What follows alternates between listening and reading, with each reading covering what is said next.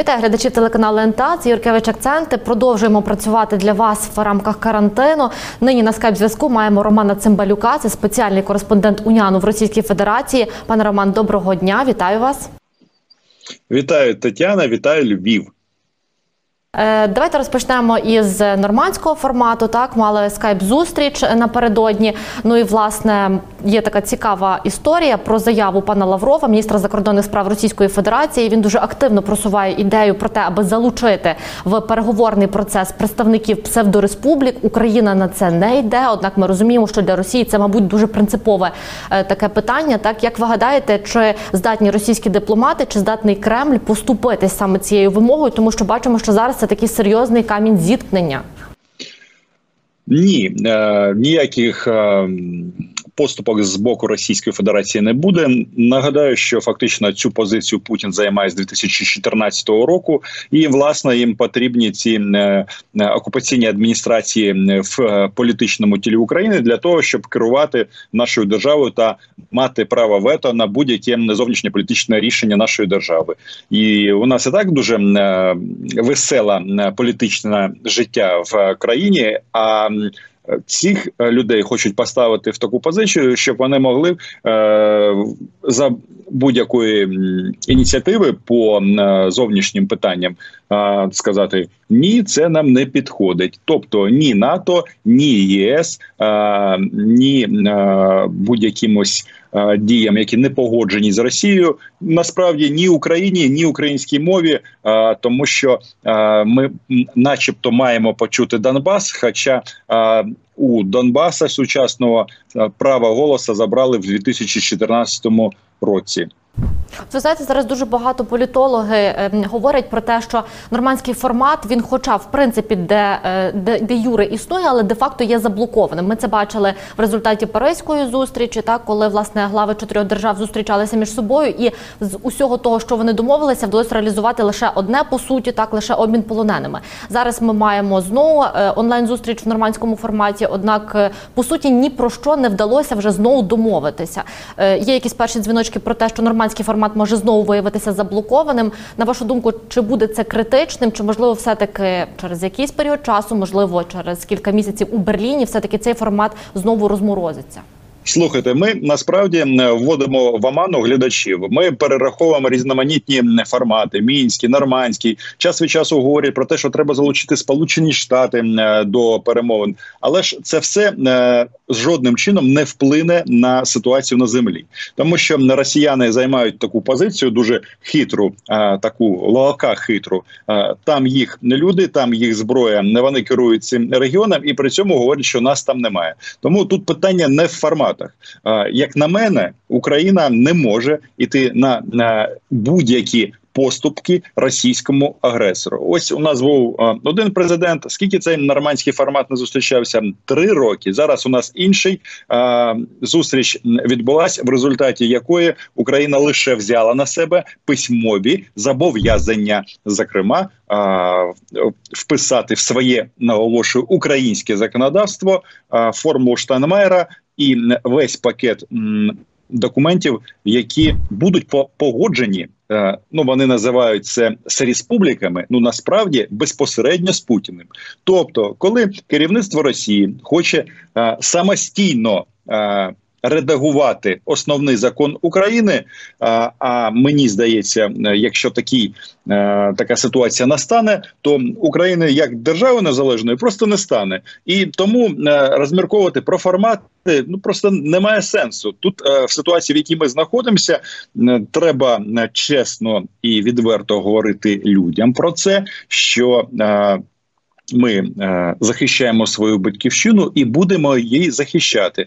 А ці слова, які зараз використовує Володимир Зеленський, що ми йдемо по дорозі миру, насправді нікуди не ведуть, і він е, займається тільки одним: що е, бреше громадянам України. Він дає ілюзію того, що можна з ними домовитись. А е, питання в тому, що росіяни взагалі не збираються з нами домовлятися.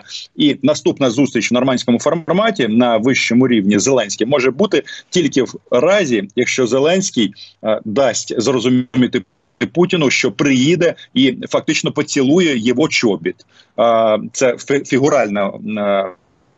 Якщо висловлюватись, а насправді ем, піде на всі поступки, тобто Україна має визнати окупаційні адміністрації, які вони чогось називають республіками. Ну це ж бред. Відхапали половину Луганської та Донецької області, назвали їх окремими країнами, які тепер мають диктувати умови е, всій державі. Ну знаєте, це як на мене просто маячня.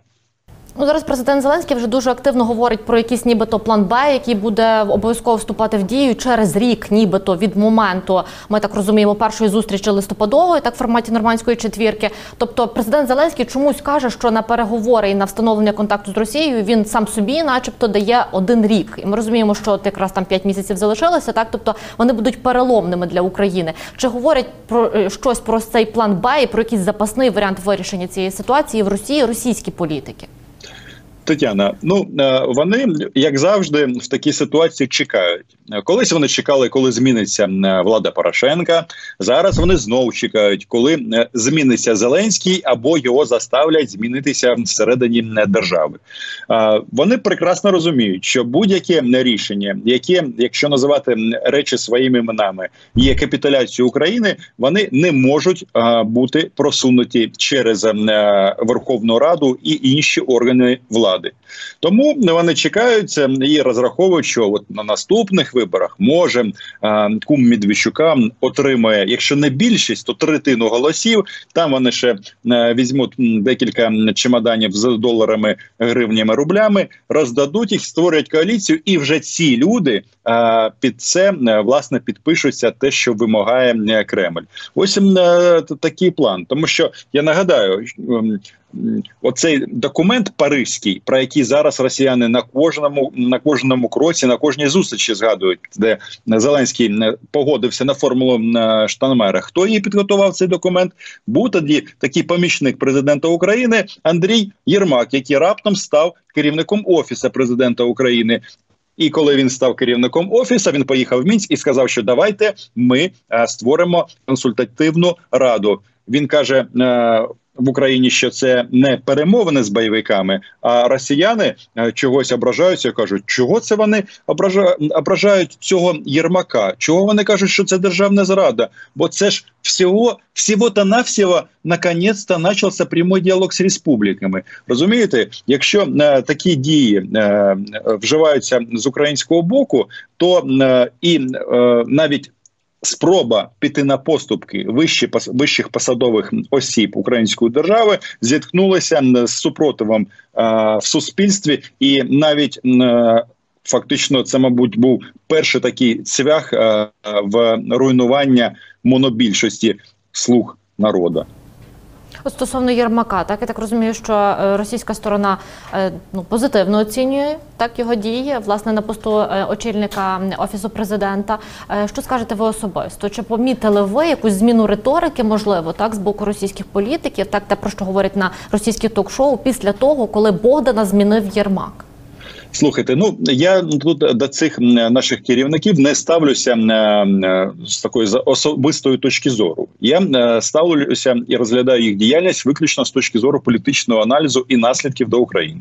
Те, що вони роблять, фактично призводить до того, що Україна бере в односторонньому порядку зобов'язання, які кінцевому випадку е, жодним чином нас не виведуть на головну мету. А цю головну мету зовсім нещодавно оголосив. Пан Зеленський він сказав, що українська армія має зайти на територію окупованого Донбасу, вийти на кордон і е, і, і по, поновити, повернути людям, е, які живуть в окупації, життя. А на практиці, що вони роблять, фактично це е, жодним чином з цим не перетинається. Ось і все. І коли е, за останній тиждень Лавров е, двічі е, ставив в приклад. Єрмака казав, що який він молодець, які він провів конструктивні перемовини зі своїм російським візаві козаком. Як класно вони домовились про е, цю раду а чогось інші українські посадовці до цього ставляться досить негативно, і суспільство просто фактично вибухнуло. А ті, хто не задоволені, вони автоматично стають ким там бендерівцями, е, ну зазвичай. Що додають фашистів, ну і так далі. і так далі. Власне, все. І е, питання тут не в особистостях, а в тому, що е, наразі у української е, сторони має, бути одна проста позиція: це е, розформування окупаційних адміністрацій. Можна говорити про особи, особливий статус, можна говорити про російську мову, яку е, ніде не утискають, в тому числі у Львові. Е, можна про все говорити, але е, в рамках українського суспільства і в державі Україна, де український прапор, а не російський, як зараз. Це знаєте, дивовижно, що е, ані ситуація з карантином, ані ситуація з світовою економічною кризою, так ані навіть та економічна ситуація, яка зараз в Росії склалася, вона ніяким чином політично не впливає на риторику Москви і стосовно України також. Навпаки, здається, Росія намагається е, зараз, якраз саме в цей момент, так добитися послаблення санкцій. Ну, по перше, е, вони плювали на положення справ е, на території, яка під російським прапором. Ну давайте так. У нас в Україні постійно люди чимось незадоволені. Мітинги, пікети, хто щось хоче. 20 е, ем, думок е, думок з, з кожного приводу. А там тиша. Там взагалі тиша. Там чому? Ну не тому, що там всі щасливі, тому що там режим військової диктатури, і е, власне завжди можуть відправити на підвал. Зрозуміло, і е, в такій ситуації вони е, коли тримають всіх е, факту, це все тримається на російській зброї і на, російській армії або особах, які підпорядковані російським військовослужбовцям і військовим начальникам, вони можуть не перейматися тим, що там відбувається, і як на мене, це ну, треба просто усвідомлювати. І навіть е, те, що пандемія, там падіння цін на нафту, у них є об'єктивно проблеми, але Росія це дуже потужна і велика держава, і от. На війну з Україною, от в такому обсязі, як зараз, у них гроші завжди знайдуться, і це треба усвідомлювати. Дійсно, вони там говорять про санкції. Зараз вони знову ж таки, як то кажуть, хитрость разновидність ума. У них такий е, приклад, що давайте так якщо у нас пандемія світова, знімемо санкції. Ні, про нас ми не про Росію не говоримо. КНДР, е, Сирія, Іран, Венесуела. Тобто е, і розробимо гуманітарний е, приділ санкцій, гуманітарну межу санкцій, перепрошую. А потім вони розраховують вочевидь, щоб цей прецедент вже поміряти на себе. Але ну наразі Європа тримається, і Дональд теж. А стосовно ситуації з коронавірусом, так от днями буквально Росія вийшла на восьме місце в світі за кількістю хворих. В Росії доволі е, серйозними темпами поширюється коронавірус. Так е, от в нас в Україні після того, як запровадили карантин, багато говорили про те вчасно, це зарано, запізно. Так економічний ефект теж ніхто не скасовував е, в Росії. Взагалі, хоч хтось говорить про те, що карантин на правду федерації ввели занадто пізно, тому що кількість хворих уже про це ну кричить, навіть не те, що говорить. Якщо ми говоримо про російську владу і російське державне телебачення, звичайно, про це ніхто не ну, не розмірковує там. Всі рішення, які ухвалюються президентом Путіним, вони абсолютно вірні. І е, так е, він обіцяє росіянам перемогти і половців, і печенєгів, і коронавірусну заразу. І ось зовсім нещодавно він навіть е, прийшов е, до висновку, що цю ситуацію можна порівнювати з партою і е, з розповідями Джека Лондона. Тобто, е, Володимир Володимирович. Е, Переймається цією проблемою, але ж е, на практиці е, в Росії де юра е, карантин не введений стан особливо як це українською, чрезвичайне положення. Надзвичайний стан. Надзвичайний стан він не запроваджений, і вони це все називають тут добровільна самоізоляція. Ну, якщо вийдеш з будинку без QR-коду, то отримаєш штраф. Тобто вона дуже умовна, добровільна. І наразі зрозуміло, що вони продовжили як це гібридний карантин тому що слово карантин не вживається. Власне, як діють вони так само всередині держави, як і на Донбасі. В них гібридна війна і гібридний карантин. І е, темпи розповсюдження а, такі, що вочевидь воно буде ще продовжуватися. Сьогодні а, остання статистика: більше 100 тисяч інфікованих, половина з них в Москві, і більше тисячі осіб, е, які а, загинули. Е, ну, ви про QR-коди сказали, так як буквально маленька ремарка для глядачів. Так, тобто в Росії існує спеціальний сайт, на який перед виходом з дому людина повинна зайти, так е, вказати там, чому вона хоче вийти з дому. Відповідь отримує відповідь. Якщо вона позитивна, то це такий певний QR-код, так який треба мати з собою, коли ти виходиш з дому, аби не не бути оштрафованим. Тобто е, ми розуміємо, наскільки там це все серйозно, і разом з тим так немає юри. От ось отак. От він виглядає так. Ваш QR-код. Е, Така Трошки цікава цікава система. Да, Та то... в нас в Україні такого немає. Так тут е, все м'якше, попри те, що у нас насправді драконівські штрафи 17 тисяч гривень, так але дуже мало хто їх платить, мало хто направду оштрафований. От ну насправді тут е, є такий. Е, Е, така шкала самоізоляції, вона теж тут не дотримується, тому що такі міста, як е, та сама Москва чи Київ, чи будь-яке місто, де проживає більше мільйона людей, воно не може повністю зупинитись, і е, це це теж факт. Вони намагаються якось переконати людей всіх сидіти вдома, але багато продовжують працювати. І якщо от зараз повернути камеру в вікно, ви побачите, що машин досить і досить багато на вулиці, і метро ніхто не зачиняє, і так само автобуси, тролейбуси, все це працює. От е, повертаючись ще десь до теми політики, так е, відступаючи від коронавірусу і карантину, от з приводу призначення Міхаїла Саакашвілі, яке було цілком реальним для України ще буквально кілька днів тому.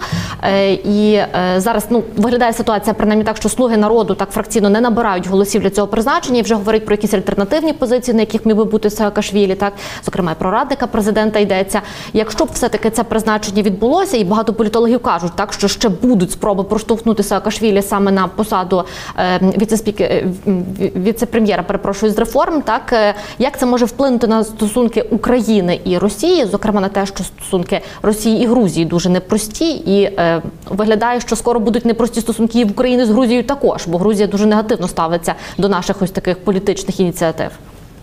Якщо це все ж таки е, призначення відбудеться, переконаний, що з грузинами в кінцевому випадку ми порозуміємося. Ми знайдемо е, слова і дії, які переконають е, грузинську сторону, що Україна як держава і український народ як позитивно ставився до цієї країни, так і продовжує ставитись. Що стосується Саакашвілі, він громадянин України, е, і насправді тут можна поставити крапку, і це вже внутрішнє питання України при всій повазі до грузин. Що стосується е, знову ж таки україно-російських стосунків е, і відносин. Вони тут е, звичайно про це багато говорять, і в такому навіть ключі, що може це Зеленський навмисно проштовхує Саакашвілі, бо його не любить Путін, щоб е, щось довести господарю Кремля.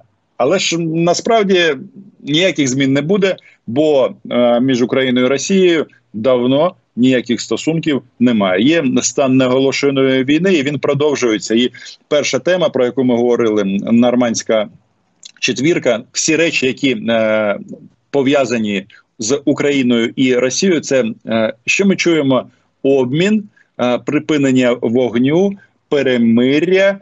Е, розведення військ і сил останні е, скільки 6 років ця лексика е, вживається в частині Росії України. Якщо б говорили про Саакашвілі виключно, було б звичайно набагато краще. Я ще хотіла перепитати вашу думку стосовно українсько-грузинських стосунків. Так ви сказали про те, що власне це є внутрішньою справою України, але ми бачимо е, великий е, спротив взагалі. От е, якщо говорити про грузин, так і бачимо і офіційні заяви, зокрема їхнього президента, також і разом з тим Давид Арахамія, так слуга народу кажуть про те, що скільки там тієї Грузії, так навіть якщо грузинам щось не подобається, так це їхня особиста думка. Нехай при ній і залишаються. Просто наскільки для України зараз є доречно псувати стосунки із Грузією, так нас ніколи не було якихось відкритих конфліктів, ніколи не було якихось е, проблем і каменів зіткнення. Так і в нас є російсько-український конфлікт. Для чого нам на фоні такої непростої е, зовнішньої політики так загострювати стосунки ще з грузинами? Насправді це питання дипломатії і слів, які вживаються. Можна використовувати лексику як арахамія. Скільки там той Грузії, скільки там той води для Крима, яка різниця і так далі. Можна таким чином діяти, можна спробувати по-іншому. Можна відправити листа від президента Зеленського, президенту Грузії, написати приблизно такий е, зміст, що е, ви є. Е, одним з найголовніших або найголовнішим союзником в регіоні. Ми е, потерпаємо разом від російської агресії, і е, ми запевняємо вас в тому, що всі ці дії не направлені проти вашої держави. Це наша внутрішня справа. А щоб це не псувало наші стосунки, ми не беремо на себе зобов'язання в односторонньому порядку, що Саакашвілі не буде задіяний в перемовинах по грузинському напрямку, не буде керуватиме координувати цю діяльність, і щоб запевнити в цьому, ми направляємо, наприклад. З офіційним візитом нашого Дмитра Кулєбу, щоб він вам все пояснив а, в більш теплій атмосфері, і відповідно чекаємо вас у нас. Тобто а, головне, ну це саме вибачте, дебільне, що можна використати, а, це такі фрази зверхності скільки е, е, тої Грузії, тому що якщо наші е, наша влада буде використовувати такі слова, то треба розуміти, що ті самі росіяни скажуть комусь іншому, наприклад, американцям чи німцям чи французам, що скільки там тої України, віддайте нам її просто. Ми її ушатаємо як Сирію, восстановимо там конституційний порядок з легітимним президентом, тобто як на мене, просто людям, які займають такі високі посади в державній е, системі влади, а Верховна Рада це все ж таки окрема гілка влади. Треба уважно слідкувати за своїми словами. Це ж не наш український, вибачте, балаган, де ніхто не за що не відповідає. От цікава е, позиція, яку ви щойно озвучили, так про те, що в Росії можливе призначення Саакашвілі розцінюють, нібито як е, спробу якимось чином показати ем, Зеленського е, Путіну, так що мовляв, от є в нього зуби, якось розіслити вкотре Путіна. В нас українські політологи кажуть трохи по-іншому, що мовляв Саакашвілі може стати тою противагою ем, коломойським силам, так і зокрема і міністру Авакову, і десь трохи збалансувати ось якісь ці політичні речі. От ви особисто як взагалі ставитися до імовірності того, що Саакашвілі міг би очолити напрямок реформ. Е, чи вважали би ви, наприклад, таке призначення успішним за той умови, якби воно відбулося? Мені сама ідея, вочевидь, Олександра Володимира Олександровича дуже подобається. Але ж наш президент він е, має такий цікавий хист, що він дуже рідко щось пояснює. Е, він же ніхто не пояснив логіку цього рішення. Е, навіть ніхто не сказав ну реформ. Слово реформи, воно таке гарне. Воно ми от чуємо навіть довше час ніж е, слово розведення і припинення вогню. А як на мене, то офіс президента мав би якось оприлюднити свою думку з цього приводу. Які повноваження буде у Саакашвілі? Може він буде просто свадібним генералом і буде е, е, генерувати якісь інформаційні приводи, щоб журналістам було цікавіше працювати. Е, чи в не в чи все ж таки е, він е, буде мати реальні повноваження, щоб е, хоча б частково те, що він зробив у Грузії, зробити на українській землі, тому що я просто хочу нагадати, у нас от люблять говорити, як у грузин вийшло. Але щоб це вийшло, у Саакашвілі були диктаторські повноваження, і дуже багато людей. Е, Сіли в в'язницю е, по-справжньому, і ніхто не чекав, коли прийде весна, коли прийде літо, коли ще щось прийде, і все е, відбувалось дуже швидко, і відчувалась політична воля у між у міші. Чого, на жаль, я чогось не бачу у Зеленського. Можливо, я помиляюсь, і я б навіть хотів помилятися. Дякую вам за цікаву розмову. На превеликий жаль, так неймовірно швидко минув час в діалозі з вами. Пане Роман, було дуже приємно з вами поспілкуватися. Спасибі. Дякую, Тетяна. Щасти. Нашим глядачам я нагадаю, з нами спілкувався Роман Цимбалюк, спеціальний кореспондент УНЯНу в Російській Федерації. Це були Юркевич Акценти. Побачимось з вами рівно за тиждень, як завжди, у четвер, в той самий час. До зустрічі.